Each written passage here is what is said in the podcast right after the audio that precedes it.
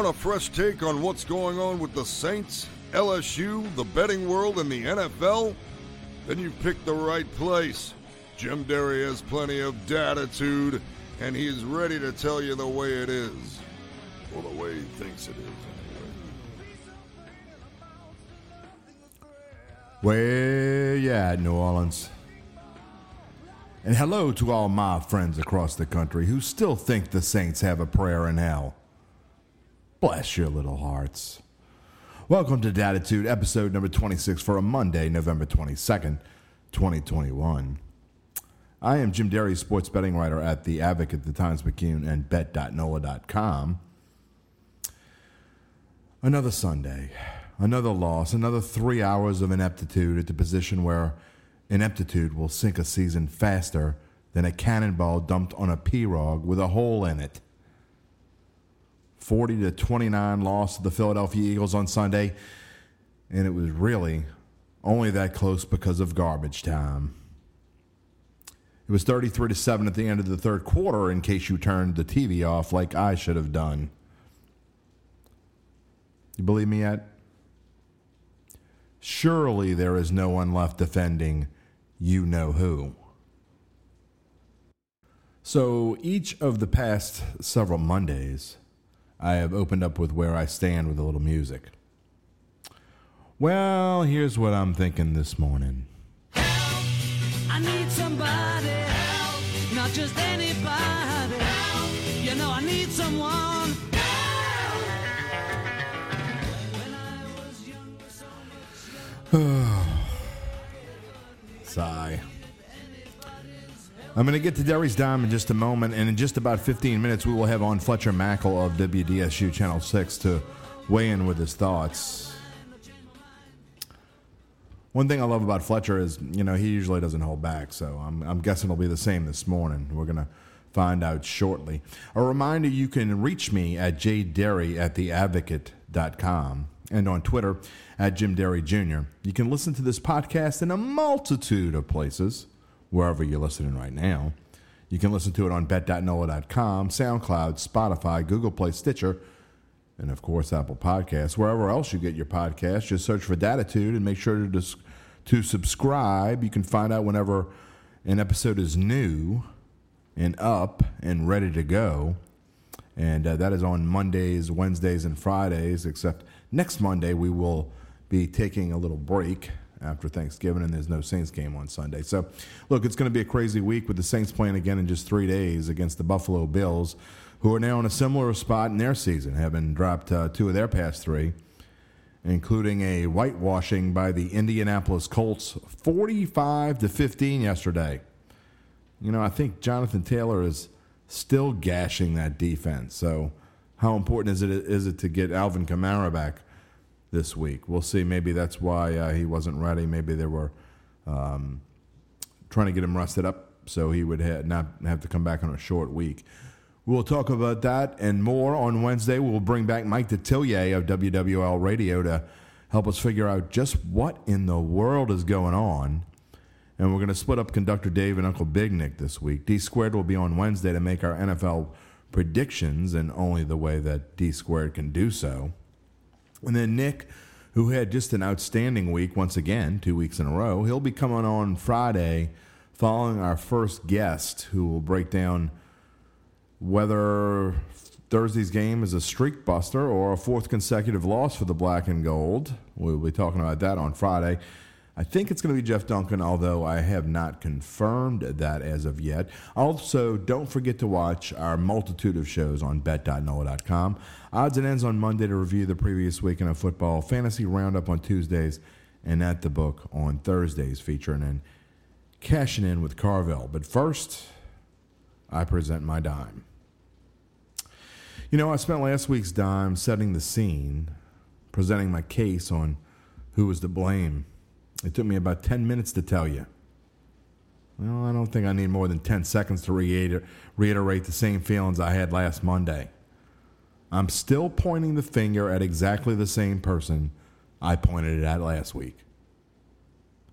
The only difference is this week, I'm using two fingers. No, not that one. Come on.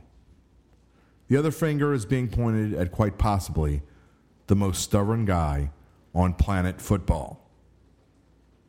You know who I'm talking about, and you know what I'm talking about. You know the guy on the sideline wearing the Saints visor?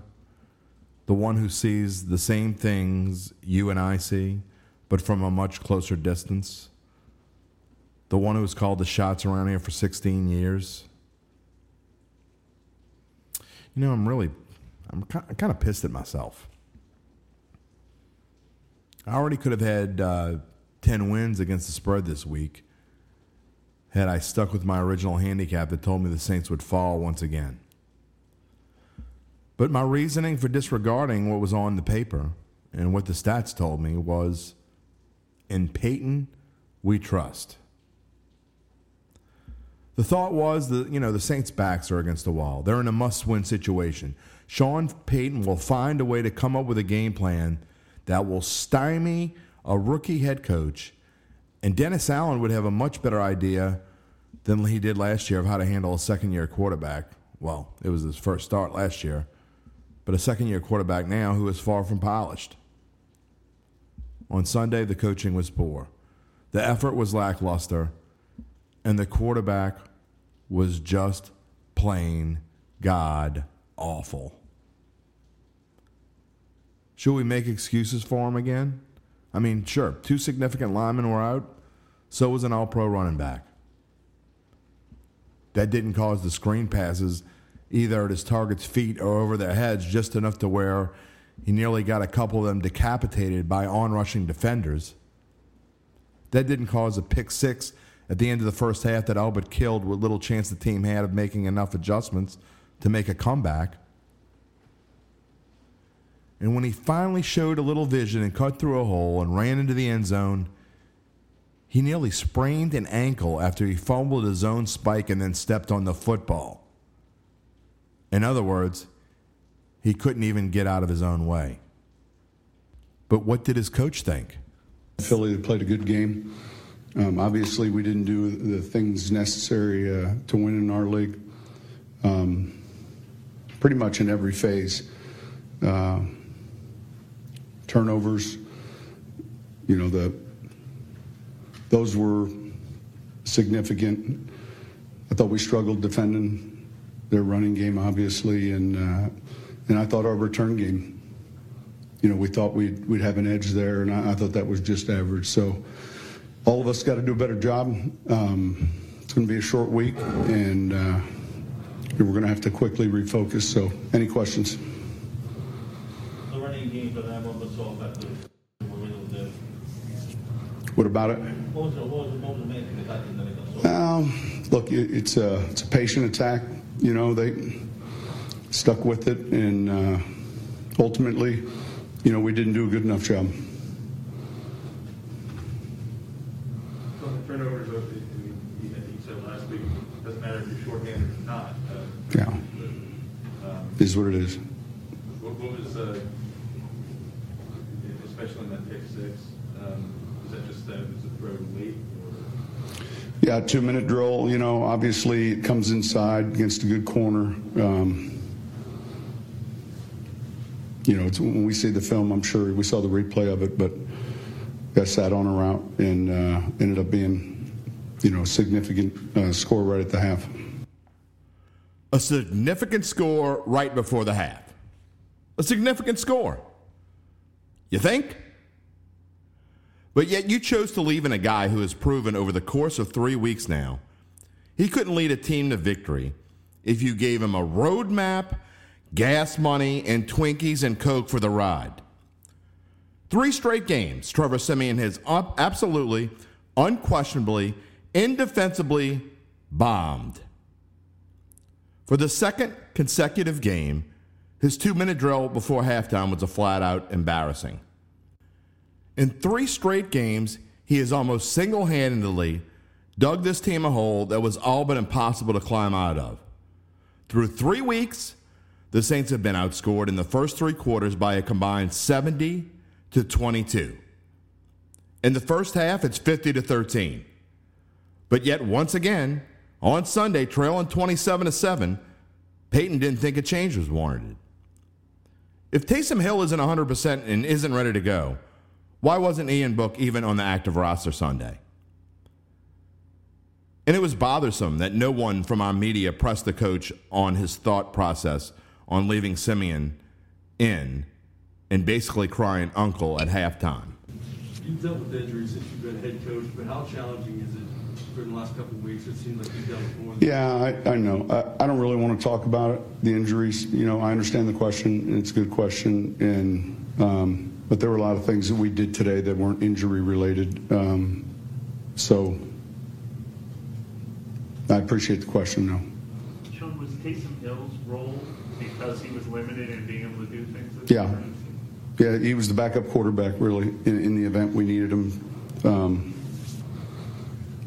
you know, we were we were lucky to have him up just in that role. How much could he have done if he had, if, if he had been able to play? Yeah, I don't want to speculate. I mean, he was he was you know we were able to get him to move around enough to work. You know what I think? I think he knew long before the game even started, under no circumstances was he going to make a change at quarterback. Barring Siemian having to be taken off the field on a card, he was playing. 27 to 7, 40 to 7, 62 to 7. It wouldn't have mattered. Sean Payton always has to prove that he's the smartest guy in the stadium. You know what? We know you're the smartest guy in the stadium. But you're also the most stubborn guy in the stadium. Just like when he has a certain play call on his call sheet, he's determined to use, whether a situation calls for it or not. You know what I mean. Like when Drew Brees would march the team right down the field in perfect flow, but then would call in Taysom at the most inopportune time and boom, field goal instead of touchdown. Or a double reverse on the on the 10 yard line when the opposing defenses have shown they can't stop the pass. But I'm glad we gave him a chance to have the excuse and he didn't take it. Oh, so and so's hurt. Blah, blah, blah. We don't have offensive linemen. We don't have Alvin Kamara. That has nothing to do with what we have seen over the past three weeks. Time and time again, we have seen the stubbornness. This is no different. He's determined to prove that Trevor Siemian is the right choice, even when we all know it isn't. It just doesn't matter what anyone else thinks. We've seen that over the past 16 years. The toughest part to take from the outside looking in is if the season ended today, the Saints would be in the playoffs as the seventh seed and the third wild card. But does anyone at this point think that's a realistic expectation with this quarterback? No matter who is playing left tackle, tight end, wide receiver, even if your star running back returns healthy. The Buffalo Bills are now in second place in the AFC East, and they will absolutely be desperate for a win. The Dallas Cowboys come in the following Thursday, and they're now no longer a shoe in to win the NFC East. At some point in the near future, Taysom Hill or Ian Book or both will get a chance to play. The question is will it be before or after the Saints are mathematically eliminated? And that's Derry's dime. It's just frustrating. I mean, it, it's just frustrating. I mean, we all know. He knows. Sean Payton knows. Everybody on the team knows. Everybody watching this team on a regular basis knows. You have zero, and I mean zero, chance to go to the playoffs if you leave this kid in to play quarterback for the remaining seven games of this season. Simple, period. That's the end of it. Prove me wrong. I asked you last week to prove me wrong. Didn't even come close. Prove me wrong. Meanwhile, it's just becoming more and more impossible to watch.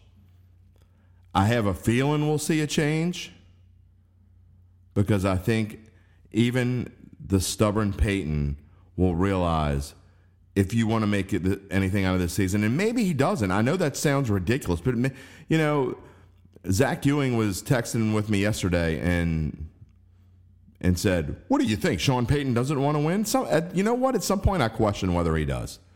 Some of the moves he made yesterday were just so odd. I'm gonna get into it with Fletcher Mackel in just a minute. So odd. You kick a field goal down 14. You're still down two scores. You kick a field goal. So now you're down 11. Woohoo. You still got to score. Now you got to score a touchdown, get a two point conversion, which you've shown you can't do, and then kick a field goal to tie it, which we know you might not be able to do unless you get inside like the th- the 20 yard line.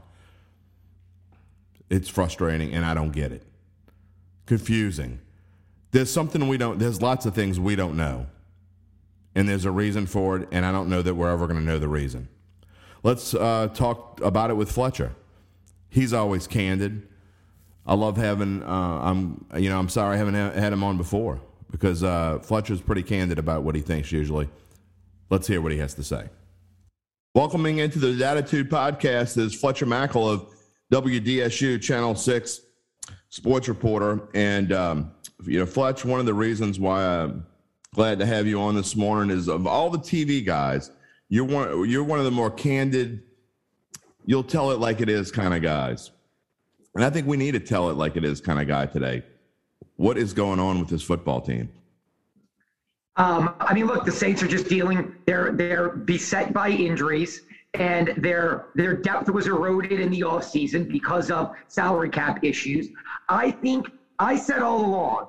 I think Sean Payton is one of the best coaches. I don't think I'm saying anything your your your your viewers, your listeners don't know, your readers don't know right now. I think Sean Payton's one of the best coaches in the NFL. But I think Bill Belichick's one of the coaches in the NFL. And after Brady, the the New England Patriots needed a reset year. I think this is a reset year for the Saints. I still think the Saints can go to the playoffs. I think they could get to nine and eight and sneak into the playoffs. But I think they could also finish seven and ten or eight and nine and miss the playoffs. And I do think after this season, they will figure some things out with the cap. They will have more tough cuts to make, and they will also figure out their long-term answer at quarterback, be it getting a Russell Wilson or somehow crazily landing Aaron Rodgers or just drafting a guy like New England did. I think there's a blueprint there. And this year, the year after Brees, will be looked at as kind of a transition year that they did everything they could, but it was just too much to overcome of injury, no depth, and kind of a reset year for them. If you're a fan and you're watching, what should you take? What should be highlighted more? The last three weeks or the previous eight weeks before that? I mean, what are you putting more emphasis on? What does it scare you more from the last three weeks, or are you more encouraged from the eight weeks that you saw before that? Well, I'm scared for the last three weeks because Trevor Siemian's going to be playing back for the future, and I like Trevor Siemian. I think he makes quick decisions, but I think he shows there's a reason why he was unemployed a year ago around this time when they signed him. There's a reason why he's a backup. I think he's a smart guy. If he's got to be thrown into action like he was at FBA, he can hold the rope, so to say. But is he the guy who's going to get you down the field like before halftime and get you some crucial points just before halftime that can chip away at a lead and then maybe win it in the second half? And I know people look at the fourth quarter stats, but those are kind of empty calorie, you know, like stats, so to say, in yards. And even Trevor Siemian alluded to it. I mean, he's a smart guy. When somebody asked yesterday about what do you all do right in the fourth quarter, he goes, it's not really us doing things right in the fourth quarter. It's the defense is playing a shell defense because they're up by two or three scores. So they'll give you the chunk plays, but you've got to get a half a dozen chunk plays and eat up the clock. They're going to kind of go softer so they don't give up the big play on one shot. And I remember that was, I always felt like the Aaron Brooks Saints sometimes. These fourth yeah. quarter, Aaron Brooks would have sure. 170 yards in one touchdown. And by the time the game ended, he'd be at 300 yards with two or three touchdowns. And it's like, and they still lose by seven. And it's like, what happened? And it's like, well, in the fourth quarter, when teams were more a, a prevent or shell defense, you can get some of those chunk yards and maybe, I hate to say a meaningless touchdown, but a meaningless touchdown so I'm more concerned because the offense all season, even with Jameis, did not start fast. Now I think the offense, with all the injuries on the offensive line and Alvin Kamara, is really struggling. And the defense can only be asked to do so much. I mean, you can only so much pressure on them. So I am concerned that, like Sean Payton always said, Superman is not walking through the door. There's no savior coming to bail them out. Drew Brees is not coming out of retirement of, of prime Drew Brees refreshed and say, hey, I'm back. Uh, you know, uh, so I think they are what they are. The last three weeks, I think, are somewhat of a microcosm of what we could see against good like Buffalo in Dallas. Now, that being said, the Saints do have some bad teams on their schedule still. I mean, they still have Miami. I don't think Atlanta is very good at all, even though the Saints lost to them. I think Carolina is a suspect team. The Jets are awful. So I look at those four wins, all four games, and say those could be four wins and get you to your nine and eight mark and maybe sneak into the playoffs. Goes to show how spoiled we were over the course of 15 years with a Hall of Famer at quarterback. And it's, um, you know, it's really hard to move on a lot of times and realize how good this team had it. And, you know, I was one who obviously the last three years that Drew Brees was here was sort of a critic a little bit of look, he, he had earned the right to retire when he wanted to retire. But I don't think I appreciated at how he how really good he was. It didn't matter that he couldn't throw the ball deep. He knew how to manage a football game and he knew how to manage throwing a ball under 20 yards, which is something I don't think we have either of right now. No, you're right. And I, I get it. Look, everybody, I remember doing Q and A's with Chris Sims from NBC Sports and, and, and Q and A's with other national people, and that was Brees could not get the ball down the field like he could in his prime when Devery was going deep, and and, and when you had big play threats left and right, it just wasn't the same. But he basically invented this offense with Sean Payton. So from an intangible standpoint, he could outsmart every defensive coordinator to keep this offense at least serviceable. Now, if the Saints got down like they did against Tampa, asking him to lead it back with big plays or, or, or, chunk plays or down the field, you know, that's what happened against Minnesota. They couldn't take the top off of that, that Minnesota defense in that playoff game two years ago in the 19 season. And I think that Minnesota cheated up and, and just played everybody in the box knowing Brees can't beat us deep. I certainly think that's what doomed them last year in the playoff game. But you're right for a season, he can operate. I hate the term dink and dunk, but he could dink and dunk you to death. I mean, death by a million cuts, so to say, or, or a thousand cuts, whatever the term is. That's how he could beat you. Efficiency and, and intelligence, and that's just what they're missing right now. Forget who could do it all.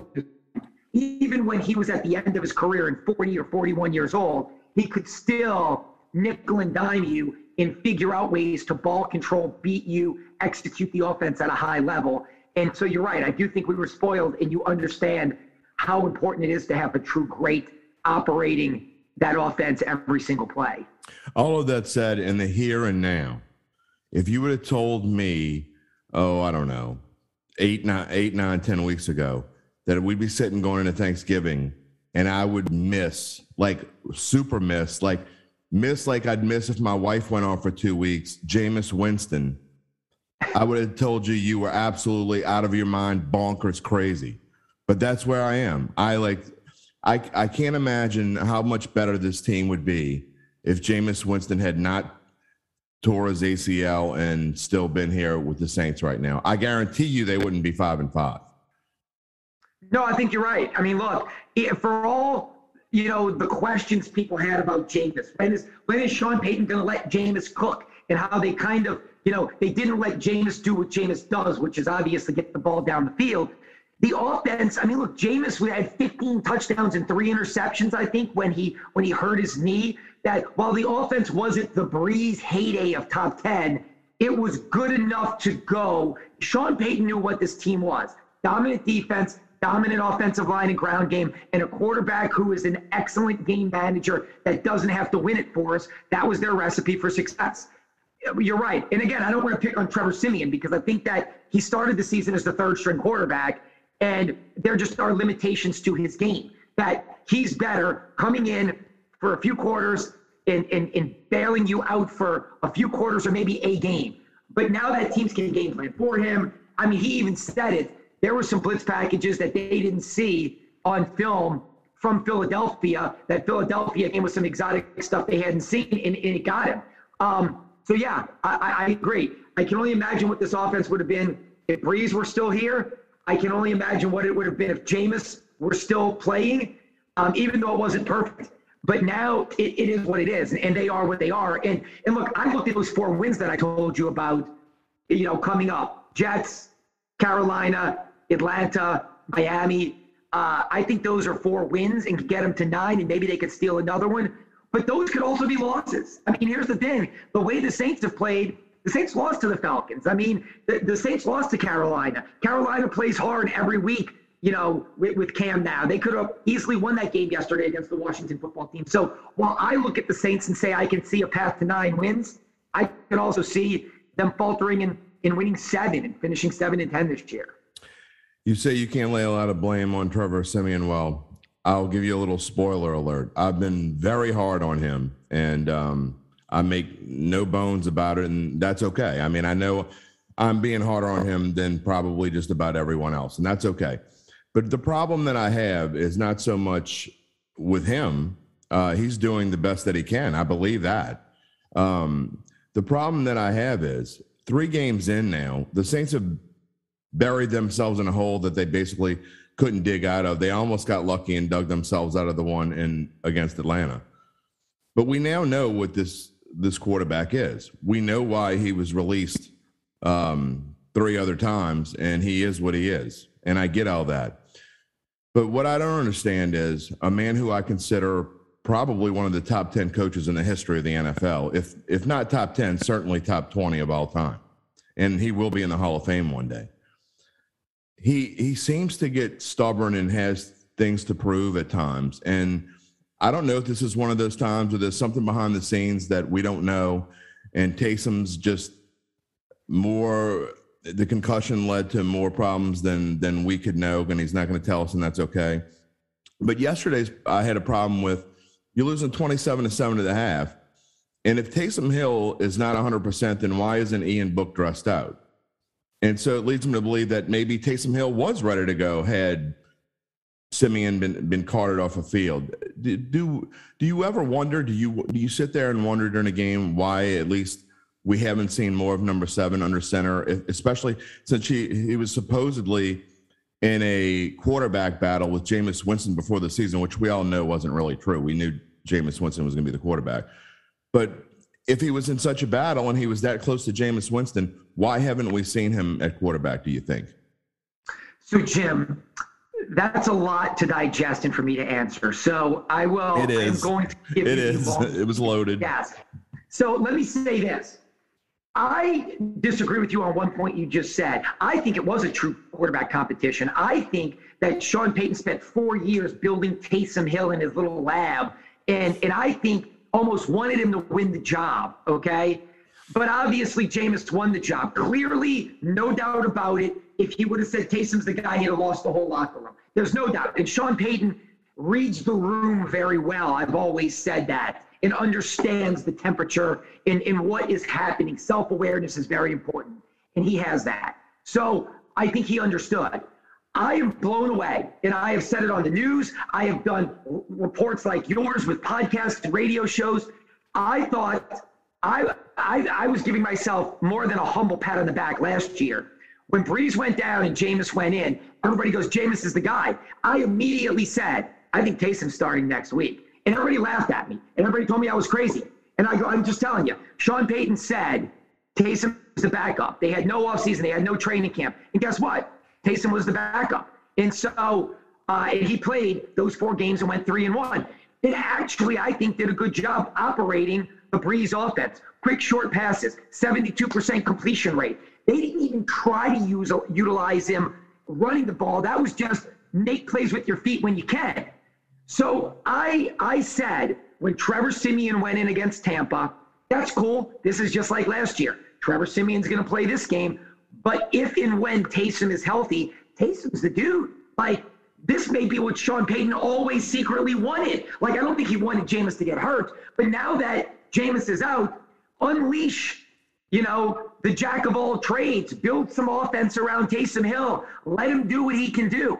So I was, I understood the Atlanta game because I thought, well, Taysom started the week in concussion protocol. Maybe they felt like they needed a full week Trevor Siemian because it's a backup quarterback situation. But all bets were off when they went into Tennessee and they said, nope, it's Trevor, not Taysom, because Taysom Hill was back full. He was out of concussion protocol. He practiced full that week, and they still went with Trevor Siemian. So back to what you originally said, something happened, and I don't know what it is. I don't know if Payton just realized I overcalculated and made such a mistake on Taysom Hill. He's not an NFL quarterback and he can't do it. Or something with the concussion. Or did Taysom do something? I don't know if we'll ever get a look behind the curtain or an honest answer on that. But I don't know why they didn't go with Taysom Hill right away with Atlanta, especially in Tennessee and even last week. But it's obviously it's no longer Taysom Hill as a quarterback. They look at Taysom Hill as a trick pony or their backup. End of story. And Trevor Siemian's the guy. And I agree with you. Why wouldn't you? It's 27 7, and the guy just threw a pick six. That may have been the nail in the coffin. Seems like a good time to make a change. I mean, Trevor Siemian's a third string quarterback. You're not pulling uh, Drew Brees from, you're not pulling your starter from a game. You're pulling your third string quarterback from a game to give your team a spark. So I, I am perplexed by the fact that when Jameis went down, it wasn't Taysom, and why it hasn't been Taysom. Something has happened in Sean Payton's mind, either from Taysom's side or Sean's side. And, and again, I don't know if we'll ever truly, maybe a decade later, we'll find out when somebody writes the book what happened to this relationship or why they he fell out of favor. I mean, this is a guy he referred to as Steve Young and said the heir apparent is in the building, and now the heir apparent isn't even good enough to start in front of Trevor Siemian.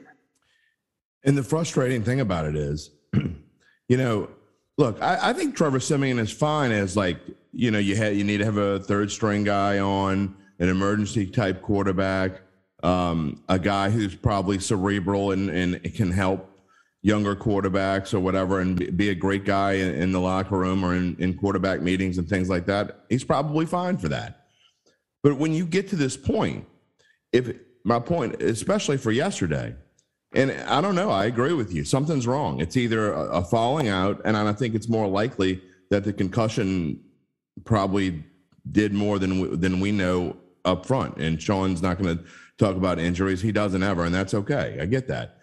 But if Ian Book wasn't active yesterday, he had to think that Taysom Hill could play if he needed to play. And what other time besides an injury does someone need to play? What else do you need to see? And then what's worst of all to me yesterday is the third quarter kind of went like the second quarter went. At what point do you, what do you need to see to make a change? That was what was so frustrating, especially yesterday. I, I agree. I agree with everything you're saying. I mean, I think we are in in alignment here. I, again, I guess I, I, don't know what more to say. I, I agree 110% with you. It just seemed like you had ample opportunity to make a switch. Because here's the thing: what if I mean, if, if Taysom Hill was active, that means you know you're one injury away with a third string quarterback. So if, if he was good enough to play, if you'd have gotten in such a pickle that your quarterback, if, you know, God forbid, Trevor Siemian would have been hit with the right. season-ending injury, well, Taysom has to go in. Well, the game was over at halftime. I mean, it was 27 right. 7. Like, put him in. How much worse could he be? If he was going to play in an injury only situation, could he play here? Even if you don't want to make him a battering ram in the red zone and tell him to go put his head down, couldn't you like throw him out there and let him make some play action passes and see if he could the offense in some way? Uh, again, I, I don't understand it. Like, I if he was able to, uh, he had the, the concussion and then the injury this week, and Sean Payton said after the game, just him being up was big. It's like but if he was up, he could play. And and I, I just don't understand it. I, again, look, when teams lose, a lot of things are under the microscope. This is something I plan on talking a lot about today on the news at six and ten because I just feel like why not? Like, right. what do you got to lose? Like, why?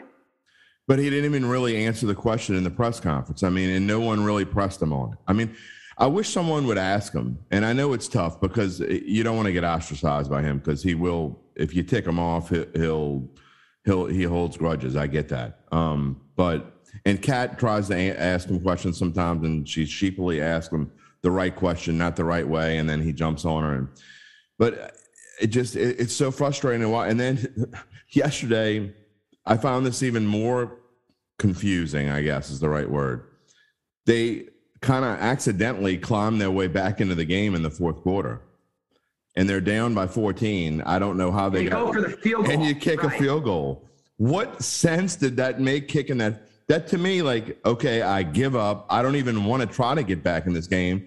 And this is after they were running the ball so much in the fourth quarter.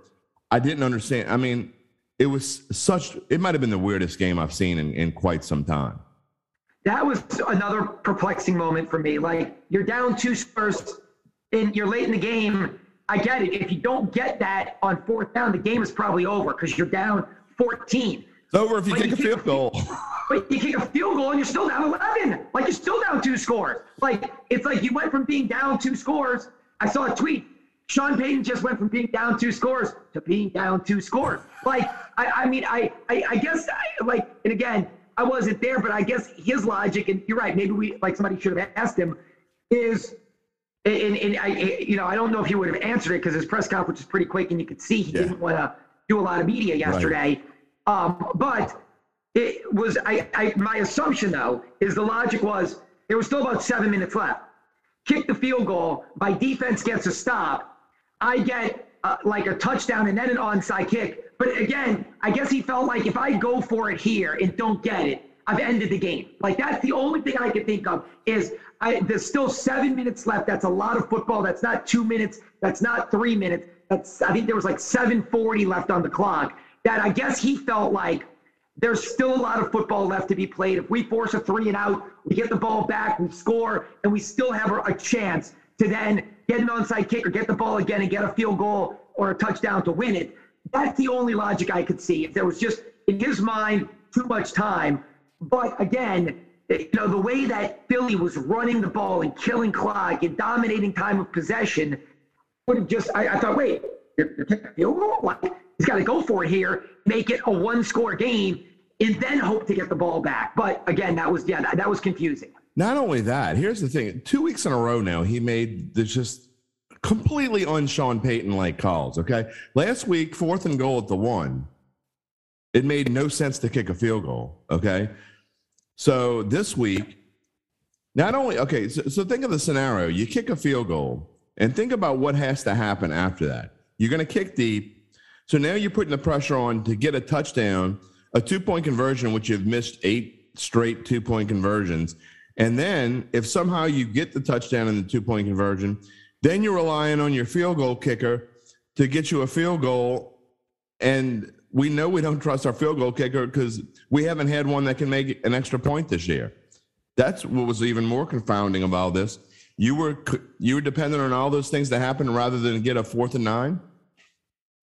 Yeah, no, uh, again, like I said, there was just so many things that I looked at. Um, like if you want to go back to the, the game last week, you know, on some of the short yardage stuff, like you didn't use Taysom Hill in the short yardage. In fact, I got back to the because of the concussion. Like you're at the goal line and you're not using like again, I understand the two point conversion he had Taysom in when they got the penalty and it, and it changed a lot of what they did. But before that, when you're in the red zone and you took the field goal, like you used him as a battering ram, you were going to use him as a battering ram for the two point conversion. Were you worried about the concussion? Because that would have been a pretty good time to put Taysom Hill in the game where he's been so effective in the red zone. So yeah, there's definitely been some some stuff this year that you scratch your head and you go, hmm, that, that that's that's questionable stuff. It's almost like he just he's still in almost Drew Brees denial. I think I, I just think he doesn't even after losing Jameis, I think that was such a, a hit to him. And I get it. I mean, you had worked so hard to turn Jameis into I guess serviceable. And I think at the end, before he got hurt, I think he was beyond that. I think he was Jameis was becoming to me, I think he was in a position to where he could have gone through and been a top 10 quarterback by the end of the season, or at least top 12 or 13. I mean, so I get that it, it, it's frustrating to him, and you get a setback like that, and you could see his emotion after Jameis got hurt, and uh, it, it it truly messed with him a little bit. But I mean, at some point you got to recover, and you know the Saints are going into a stretch now, Buffalo and Dallas, where you just can't. I mean, to me, if you don't make a switch soon, I mean, you're not winning Buffalo. You're not beating Buffalo and Dallas with this guy quarterback. And and again, I don't mean any ill will towards the the man himself at all. Because people text me all week, you hate Trevor Siemian. I don't hate Trevor Siemian. He's probably a nice guy. I don't know Trevor Siemian. I just think the Saints can't win with this guy quarterback. And I'm just wondering if we're going to see some kind of change because I don't want to, to, to me, it makes no sense to wait until you're five and seven or five and eight to do it. Look, I, I agree completely with you. I think that Trevor Siemian has proven to you that he's not going to win games. And you got two big ones coming up. I mean, Buffalo's going to come in here salty as can be, coming off their worst loss of the season, trying to prove that they are that Super Bowl contender that everybody thought they were when they opened up four and um, on national TV in a tough place to play. That the place is geeked up for Brees. Um, and then you got Dallas, and I know they got beaten yesterday by Kansas City or on Sunday by Kansas City but I certainly think that you know Dallas is pretty good. So you're right. I don't know how you, and especially if you don't have Alvin Kamara back, and especially if your offensive line's banged up, I don't know how you don't at least say we have to weaponize Taysom Hill at this point. Like, like we've right. got to utilize him. And here's the thing: I would go even one step further. If it's not Taysom Hill, I am not afraid to throw Ian Book out there just to see 100%. what you have, what you have for the future. Because here's the thing: Trevor Siemian is what he is. He is a smart, serviceable backup. He has hit his ceiling. It's not getting any. He is not going to next week. Sean Payton doesn't have a magic wand. He's not turning Trevor Siemian into Drew Brees. We have seen Trevor Siemian, who and what he is. Good dude, smart quarterback, great temperament. Obviously, probably is great in the QB room with the coaches and the other quarterbacks. I love all that stuff. But from a game perspective in winning games, we've seen it. It's not happening. So if you're not going to go to Taysom Hill because of whatever reason, concussion, falling out of favor, losing faith, whatever, maybe go to Ian Book and say, I get it. It's crazy. But here's the thing. Let's see what this young guy has. Like, it, it, it's he your future. It, and I know that you may say that's too soon. That's stupid to say we're looking to the future. Is it? Why don't you put him out there in some meaningful games to see? Let's see if he's the guy going forward. Not not at the end of the season when we're playing Carolina or Atlanta in games that don't mean anything. Let's put him out here against Buffalo in Dallas and let's throw this kid into the fire and test him because guess what? If he can answer there, maybe we have our guy going forward. What have you got to lose, right? I mean, hundred percent. I mean, I've, I've, said that in the monologue. hundred percent. What have you got to lose? You know what's going to happen if you throw Patrick, um, Patrick, Trevor Siemian out there. You don't know what's going to happen if you put Ian Book so out there. So if Taysom Hill isn't ready, if you don't feel like he can play a full game and you're worried about his future health, which is the only thing I can imagine that this is about. I mean, I can't imagine it's about anything else. I can't imagine he's in a doghouse or or whatever. Maybe Sean Payton doesn't want controversy. I don't know because if Taysom Hill does a great job, then he has controversy, and it, I don't know. I, it, but it, it's it's just so strange. But anyway, I agree with you 100. percent it can't hurt anything to throw Ian Book out there, except maybe the psyche of Ian Book if he does really poorly. I mean, I don't know, but uh, you wait too long, it's going to be a, a, lost season. Before before I let you go, I do I want to talk about the Pels in just a second. But my, my last question on the Saints is where, if you had to predict, okay, I mean this is is the Saints are usually good at at finding to climb their way out of uh, out of an abyss but I don't feel that now. I mean, I wanted to pick the, the, the Eagles last week. I went with in Sean Payton. I trust in my picks last week. I should have stuck with my original handicap. But um, is is this the time when they, they you know they seem to in the past they've surprised us when we least expected.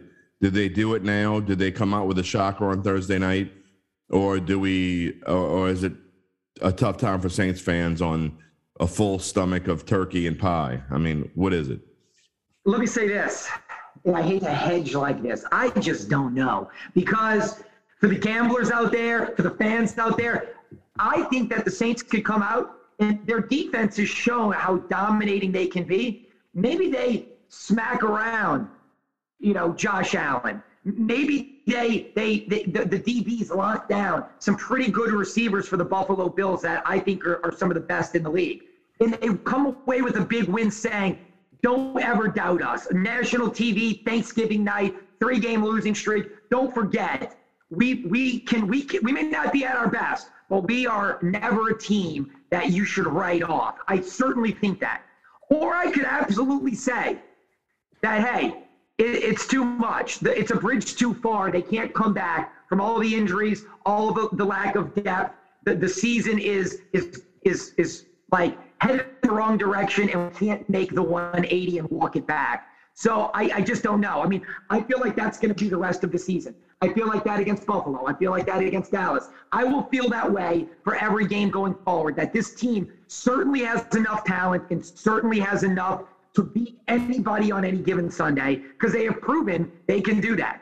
But they have also proven that they can lose to teams that they shouldn't lose to, and that is just kind of an un. I certainly don't think you look at this team as a legit deep playoff threat or Super Bowl contender, but could they win enough, steal enough to speak like the Bears last year? The Bears were one of those teams that, like, are they good? I don't know. They're not good. No, they're okay. And guess what? They got in and they got they got popped in the first round by the Saints. Mitchell Trubisky, they, they parted ways with him. I think that's what the Saints remind me of this year. They're going to be this frustrating up and down. Look, they're not going to lose every game the rest of the season. I can guarantee you that.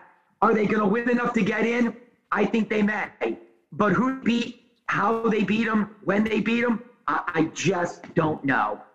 That's fair enough. I mean, I agree with you. It's it's it to me it was pretty easy to predict this team until Halloween, and now it's just super hard. I mean, it you could just easily say, you know what, I'm going to predict them to lose until they win. I guess that would be the easiest thing. Did you know? You know what's scary is eight wins in this seven-team playoff structure in this muddled NFC. If you look at it, eight and nine might be good enough to get in the playoff if you had the tiebreaker. You're right. I mean, look, there's always years. I remember, look, the Saints had to go play a seven and nine Seattle team back That's in, right. in in the day. So, like, I And certainly lost. think eight, right? And they lost as a road favorite. I mean, the Beast Quake game, and so uh, it was crazy. And there have been other teams that have snuck into the playoffs with eight and eight records. And so, uh, again, with the 17th game, I certainly think you're right. Depending on, you know, how this dogfight in the NFC goes, I certainly think you're right that an eight and nine team could definitely be the last seed in, and that could definitely be the New Orleans Saints. Well, let's spend a very brief time, and I mean like three, four minutes, because uh, I know that the Pelicans are, you know, you you you probably cover them as better as, as good as anyone on, on television, and uh, three and fifteen, um, obviously as far from the start as you could possibly want. Uh, they host the Timberwolves tonight. Um, it's just it's it's so frustrating, really. And I, and I, I think Willie Green has done the best job he could do. The whole Zion debacle. Um, Bi's finally back, and they are playing better basketball. They they they showed the other night they they can't play a back to back is is tough for them. But I mean, what do we do with this team? I mean, I, I think they will improve as as the course of the season goes on, uh, but I don't think it'll be enough to to get them in the top ten in, in the conference. But how frustrating is this? It's frustrating because this, I think David Griffin, who has, you know, swung and missed a lot his first two years, finally got it right with Willie Green. I think Willie Green is the right coach for this team. I wish they'd have hired a coach like Willie Green right when David Griffin got here. I, I was Yes. lobbying for that right away. Hire the young coach to grow with the young Yes. players. Then last year I saw I thought the same thing. Okay, you moved on from Gentry. Go get the young coach to grow with the young core. And so I think on on take three, he got it right. Same with big men. Derrick Favors didn't fit. Steven Adams didn't fit. Valanciunas is, is having an all-star caliber season right now, and he fits. And now, after two years of screw ups from the management and Zion getting frustrated, now management may have gotten it right. And now Zion's injury and the frustration around it is one of the huge reasons that they are not having success. And then it's so unfair when Zion comes back to say, he's back, start winning, go on a 10 game winning streak. Because I mean, he's going to be on a minutes restriction. How this team works and recalibrates around him is going to take time. Uh, look, could they make some crazy run late and maybe get to the play in at like nine or 10? They're six games out of that right now. But just getting back into that is going to take a big run it's it's just it's it's upsetting because you don't know what's going to happen going forward. Zion is eligible for an extension this summer going forward. If he doesn't accept the extension, he basically tells you he wants out as soon as he can get out. And so then then the talk of do you have to trade him starts to become very, very loud and very, very real, whether they want to admit it or not. So I, I'm curious to see who and what they become when Zion gets back. And look, if Zion doesn't get back at all, then you've really got some questions to answer as far as how you go forward this season with who you play.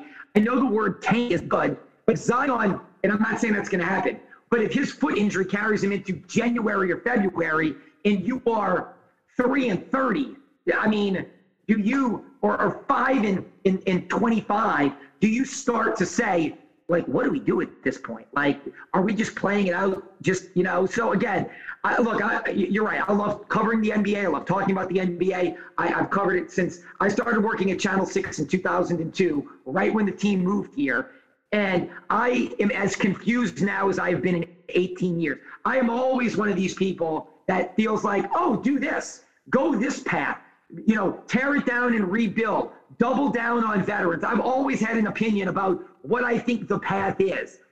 I have no clue what the path is. I just don't. I, I don't know what you do with this situation because it is it is kind of untenable right now. I, I don't know if Zion comes back. Well, I know if Zion comes back full tilt, scoring 27 a night, you just try to push for the playoffs.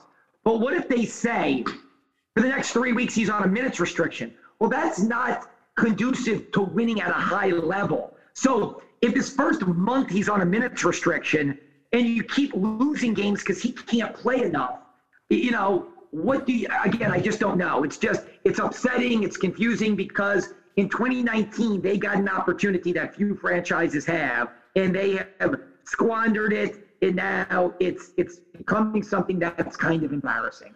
And the toughest part to me is if you lose Zion, you got to start all over again. And the thought of starting all over again, I mean, you're never going to get a decent free agent to come here if you have to start over a third time, a, a third star leaves in the course of about what 12 years. I mean, it, it's it's it's so tough to, to, think about being having to do that, and it's it's so tough to think about this young coach having to go through all that. Well, let me say this though, and this is the one thing I always tell people: this franchise is not getting a star free agent anyway, because uh, unfortunately, what the NBA has built itself into, star free agents, it's like, look, Memphis doesn't get star free agents, Utah You're doesn't right. get star free agents, yep. like Minnesota doesn't get star free agents, Cleveland doesn't get star free agents, like besides LeBron, who's from the area, right. but like Orlando, Charlotte, like these teams don't get star free agents. But what you have to do is you have to make you know, San Antonio's one big free agent was LaMarcus Aldridge in the history of their organization.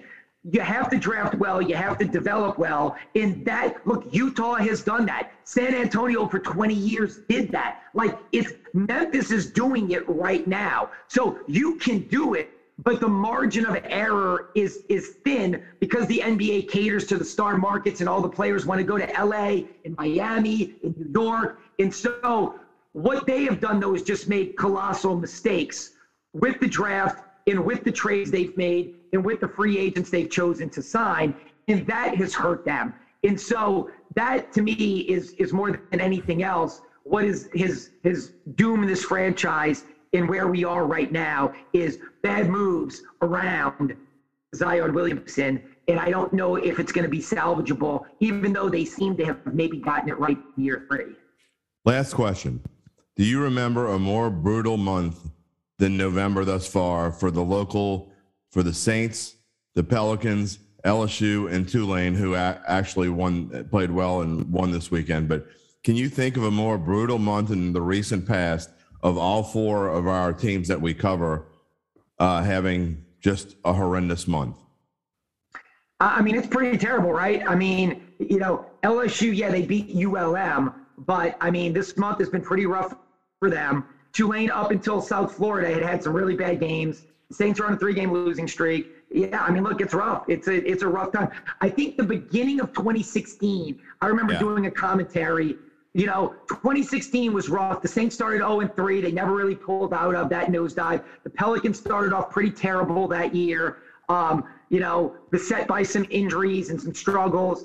So that was pretty rough. I remember that was when they fired um, uh, Les Miles. So I would say that you know it, it rivals 2016, but that'd have to go back five years, and I don't even know if it was that bad in 2016.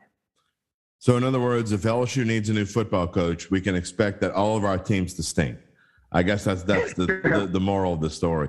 Fletcher Mackel, WDSU, thank you so much for joining the podcast and taking time out. I know on a busy Monday, and um, we'll talk to you soon. Uh, we'll see you Thursday night on WDSU. The Saints game will be on Channel Six both this week and next week, right? Against Dallas. No, not next week. Not next Okay. week. Uh, it's on some other network next week. Okay, well, we Um, won't talk about the other network. Yeah, it's on this week. Thank you for the plug. This Thursday night, Thanksgiving night, uh, Jim Mora, Lance Moore, Sharif Ishak, a post Shaw guy like yourself, and uh, and, and myself will have pre and post game coverage. So yes, we will uh, Thursday night on Thanksgiving. By the way, um, I love the post game show you guys do. Jim Mora is just it's just funny how sometimes you can still stir his pot a little bit. I mean, he's like 80 years old, but you can still stir the old coach's pot sometimes and and get him to do that old coach thing that he used to do. It's great. Yeah, 86, by the way. Is he 80? Are you kidding? Yeah, He looks Uh, awesome for 86. I agree, and still likes to go It's- round and round on football topics. and still sharp as a tack. I mean, that's incredible. Yeah. Well, I love Yeah. watching that show. You guys do a great job. And look, when you can have a Shaw guy on any kind of show, it's a great thing. So you you keep Sharif around as long as you can. He's doing a great job. You guys are doing a wonderful job. We'll talk. We'll see you Thursday and talk to you soon. All right, Jim. Thanks, Fletch. Yeah, well, we agree on a lot of things, but you know what? I'm sure most of us agree on a lot of things. Doesn't make it any easier to take. Three game losing streak. I said it was a must win. I hope I'm wrong. I hope the season's not over, but it, it's hard to think that uh, they're going to find their way out of this. We are uh, going to talk more about it. It's a short week. It's a short week for us too. So um, you know we'll we'll try to wrap two shows into one really on on Wednesday. Um, and we could do that. Uh, it's just it's just frustrating. I don't know what how how else to put it. You know, around the NFL, some other teams had some uh, some frustrating moments as well. Um, the Buffalo Bills, the opponent for this week, you got to think. You know, like I said in the open, you it's one thing to lose, but to lose like they lost and just get shellacked yesterday by the Colts, brutal. Where's that team going? Somebody's got to win on Thursday night, and I just can't imagine where if you where the Saints and the Bills are. I, I cannot imagine that the Bills are going to be playing. Of course, I kind of thought that this week. They did come out last week after losing just mysteriously to the Jaguars. They came out last week and played against a bad team and blew them away. But then came out against a good Colts team and stunk up the joint. So who knows what we're going to get on Thursday. Bills, as of now, uh, looking this morning, are a four to four and a half point favorite, depending on where you look. That's not going to stay there. Some other weird games yesterday, obviously, the Tennessee Titans losing to the Texans, and anybody who read my NFL picks column last week, I warned you if you took them in your knockout pool. That was an awful spot for the Titans, and I said it would not shock me if they lost straight up. And I had a couple friends of mine told me I was nuts. I stayed away from it in my knockout pool. I'm still alive, barely. But uh, we're down to, we started with 540 uh, entries. We're down to either 15 or 16 going into tonight. There's four people at Tampa Bay. I think it's 15. And I still got a pick left. So, hey, if I win that one, all my big bucks, stinky picks, and other picks that I made this year, I won't care about them if I can win that thing. Um, just some crazy games this week. The Cowboys were exposed a little bit. I'm still not sold on the Chiefs. They win 19 to 9 over the Cowboys. How can you be sold on them, right? Just a weird day. It's been a weird four four weeks or so in the NFL. You know, we had no big upsets the first, I think, seven weeks of the season. And now the last four weeks, there have been at least one major upset each of the four weeks, like outright upsets. I'm not talking about against the spread. Just insane.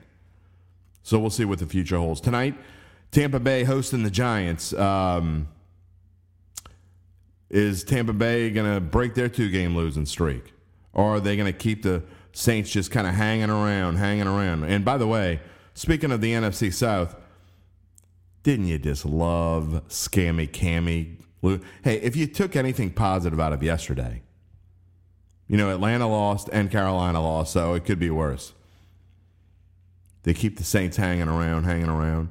If somehow the Giants pull the upset tonight, the Saints will still be hanging around. But scammy Cammy yesterday.